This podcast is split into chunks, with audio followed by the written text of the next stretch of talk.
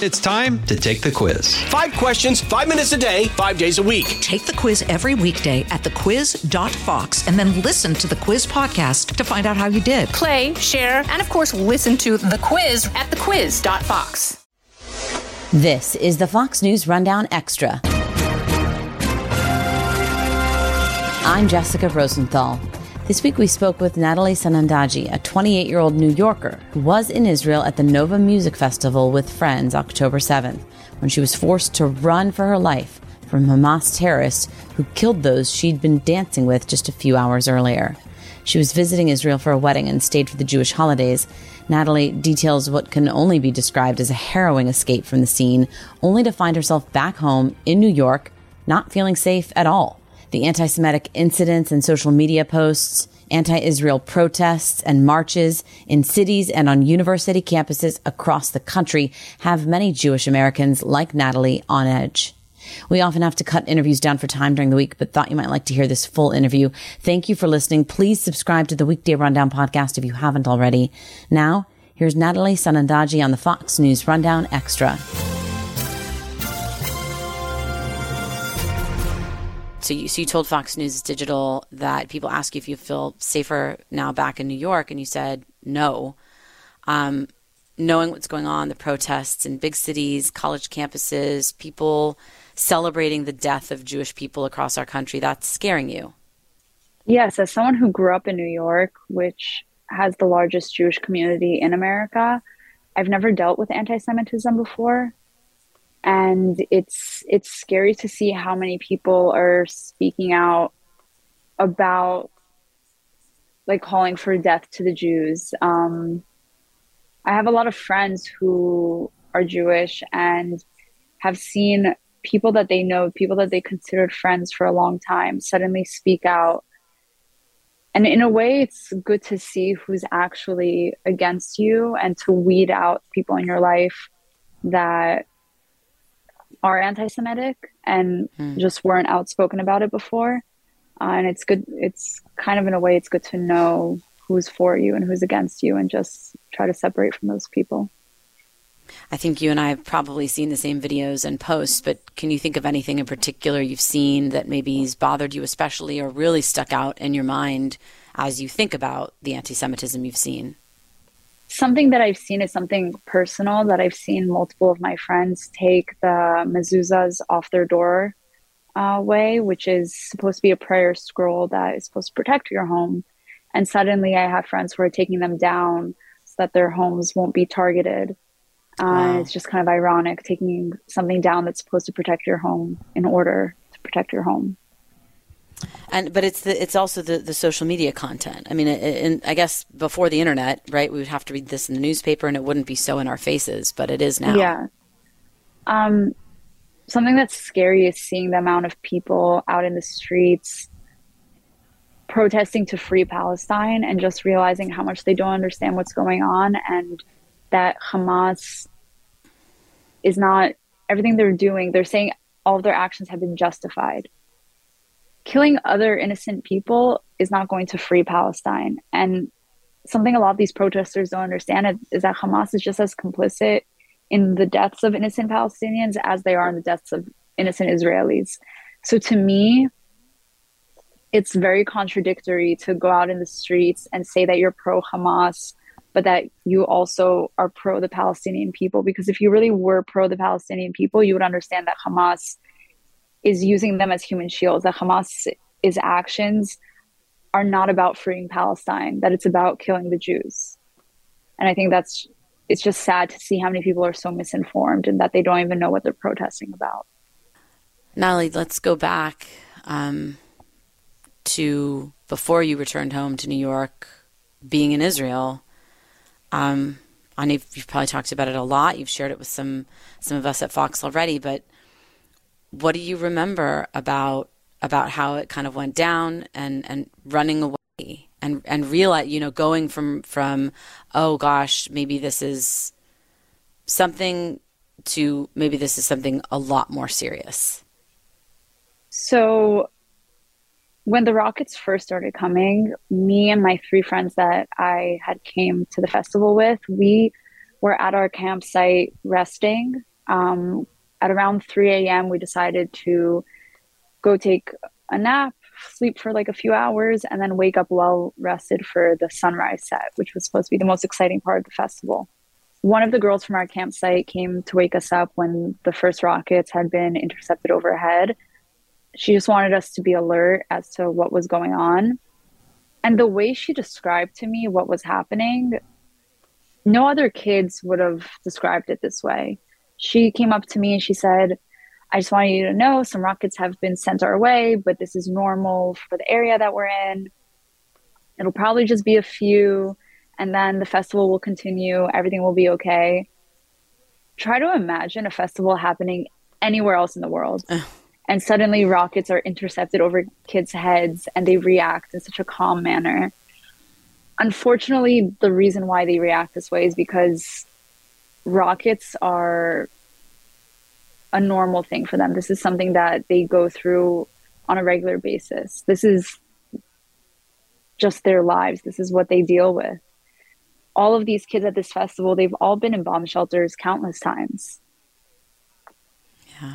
So I tried to look to them. I tried to look to their reactions to see how I should react as well. Yeah. And they were all pretty calm at first. Just because that's their reality. Um, obviously, it's not a reality for me as someone who grew up in New York.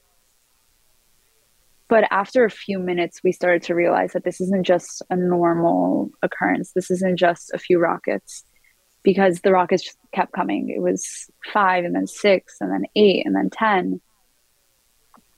The first time anyone really started to get a little bit nervous was when the festival security had shut off the music and told everyone to evacuate to their cars. But at this point, we still thought it was just rockets. We thought we have the Iron Dome. The Iron Dome typically intercepts most, if not all, rockets. The biggest fear for me at that point was that as we're driving out of the festival, maybe some scraps from the rockets that are being intercepted might hit our car I never could have imagined what was going to come next.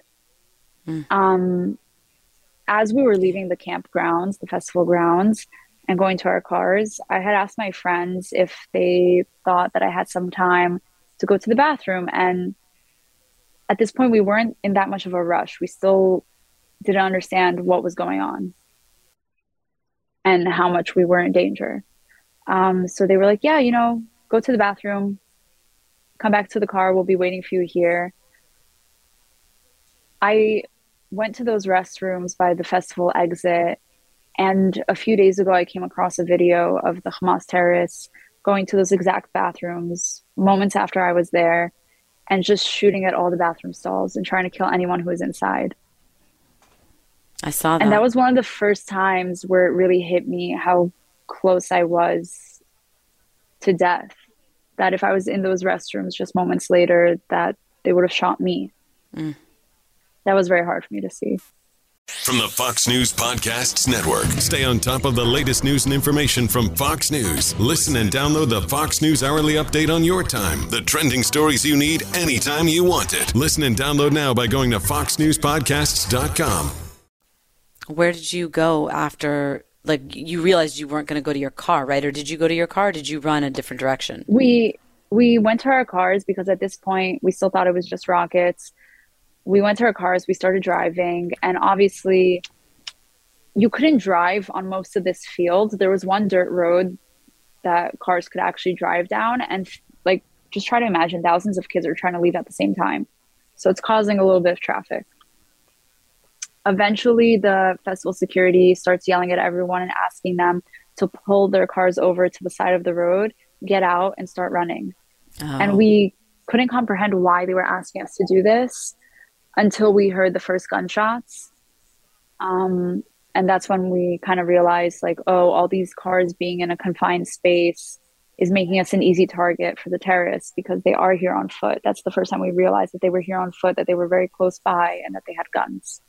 Wow. As soon as we heard those first gunshots, we just opened our car doors and started to run. Kids were running in every direction. Nobody knew what direction was the direction of safety. And later on, when you look at the images, when you look at the videos, we now know that the terrorists were coming from multiple directions and closing in on us. So the answer is that there really was no direction to safety. But how did you get out then? I can either say it was by luck that we just made the right decisions. I I like to believe that God was watching over me, but when you do say that, you almost feel a little bit guilty saying that and you think to yourself, okay, why me and why not those 260 other kids that were murdered and the kids that yeah. were taken hostage into Gaza, like why watch over me? Why not them? But it was really just split second decisions and we just happened to have made the right decisions. One of those decisions was to not hide in a in a ditch or is that so what you said? So, along the way, yeah, along the way as we were running, um, everyone keeps asking like, "Oh, you were running for 4 hours." it was hot. We were in the sun. We were tired. Obviously, every few minutes, if we didn't hear gunshots, we slowed down a little bit to catch our breath. But as we were running, we passed by a ditch, and there was a number of kids hiding in this ditch, and they told us like, "Come hide with us," and we almost did, until one of my friends said like, "No, this is a bad idea. If we hide in this ditch and the terrorists come from above us, we have nowhere to run." So we continued to run instead of hiding in the ditch. And we later found out that the kids who did stay back and hid in that ditch were shot and killed. Uh. So it's kind of split second decisions like that that we just happen to have made the right decisions. And you were picked up by somebody.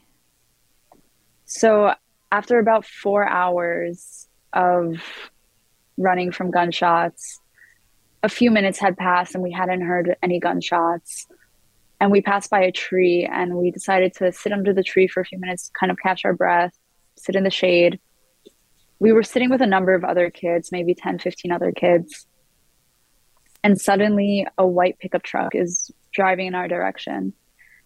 And automatically our first reaction was this is a terrorist coming to kill us. And i remember looking around at the other kids and we all kind of like half got up and contemplated running. And then we all kind of looked at each other and realized like we we have nowhere to run to. We have nowhere to hide. If this is a terrorist that's it.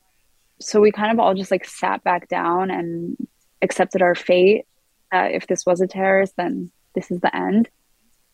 Luckily for what for us it wasn't. Oh. it was a man from the town of Patish, which is the town that we were told um, to run towards. This town was pretty far away but it was the safest place to get to, we probably had like another hour of running if he hadn't left the safety of his town and drove driven towards all this chaos and came to pick us up to save innocent lives. I don't think I would be here today. I, am not sure if I would have made it. You saw and a, a I, truck coming towards you, and you thought th- that it might be a terrorist, and you might die right then. Yeah, and and we kind of gave up. We kind of we we knew like if this is a terrorist, we can't run away. He's in a truck. He has guns. Like how are we going to get away? And we kind of just all sat back down and gave up. But we got really lucky.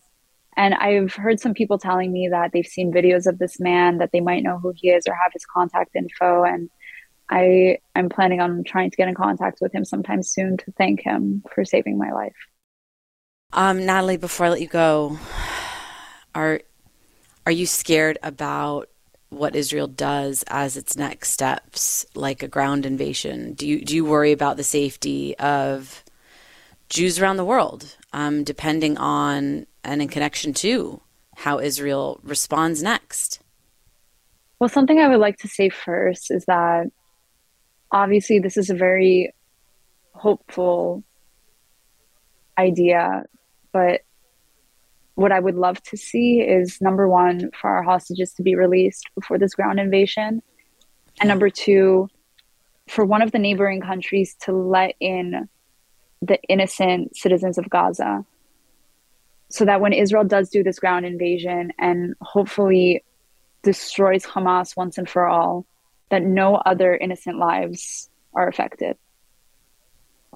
If that is even possible, I'm not one to say I'm not here to represent any government or any army and speak for what their plans are, but that would be what I would hope for. Um, I, I think it's really sad to see how many people are out in the streets protesting, saying that Hamas's actions were justified.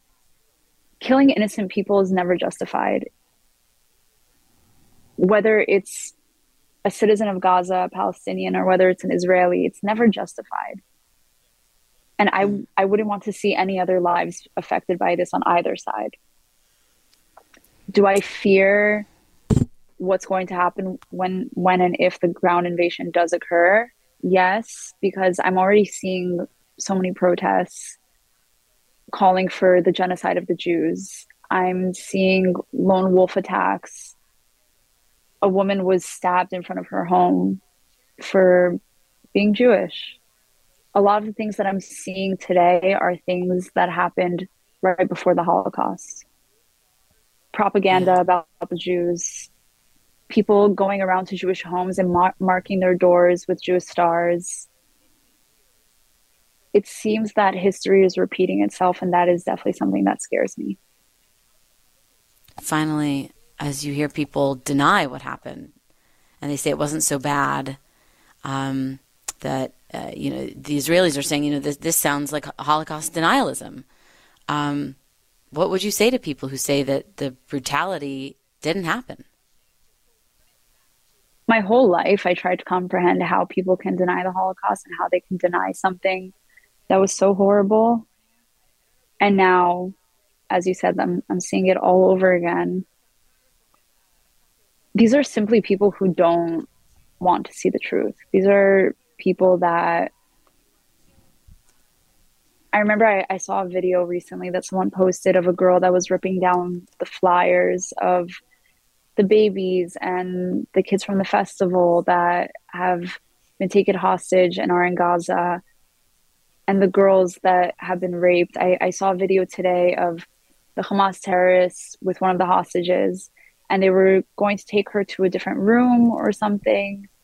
Um, and one of the terrorists said to one of uh, the other Hamas terrorists, he said, No, no, no, this girl isn't a hostage um, that's going to be taken to possibly be released. She's for rape. We're we're keeping her to rape her. Oh. And then and then you see girls who say that they're feminists and humanitarians out in the streets tearing down these flyers and a guy was recording her and asking her like why are you tearing down these flyers? And she was like because this is false information. Show me proof that these girls were raped. Wow. It's just such a horrible thing to hear and such a horrible thing to say. Like these innocent people have been through enough and then you're going to go and deny what they've been through. I i just don't even have the energy to try to converse with these people and try to convince them otherwise.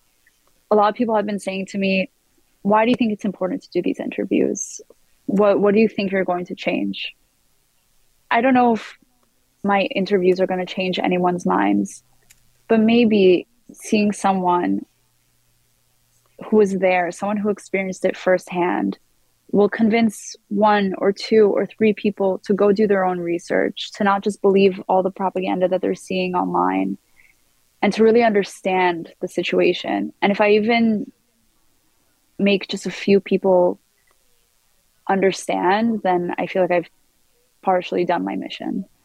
Natalie Sanandaji, thank you so much for your time. Thank you.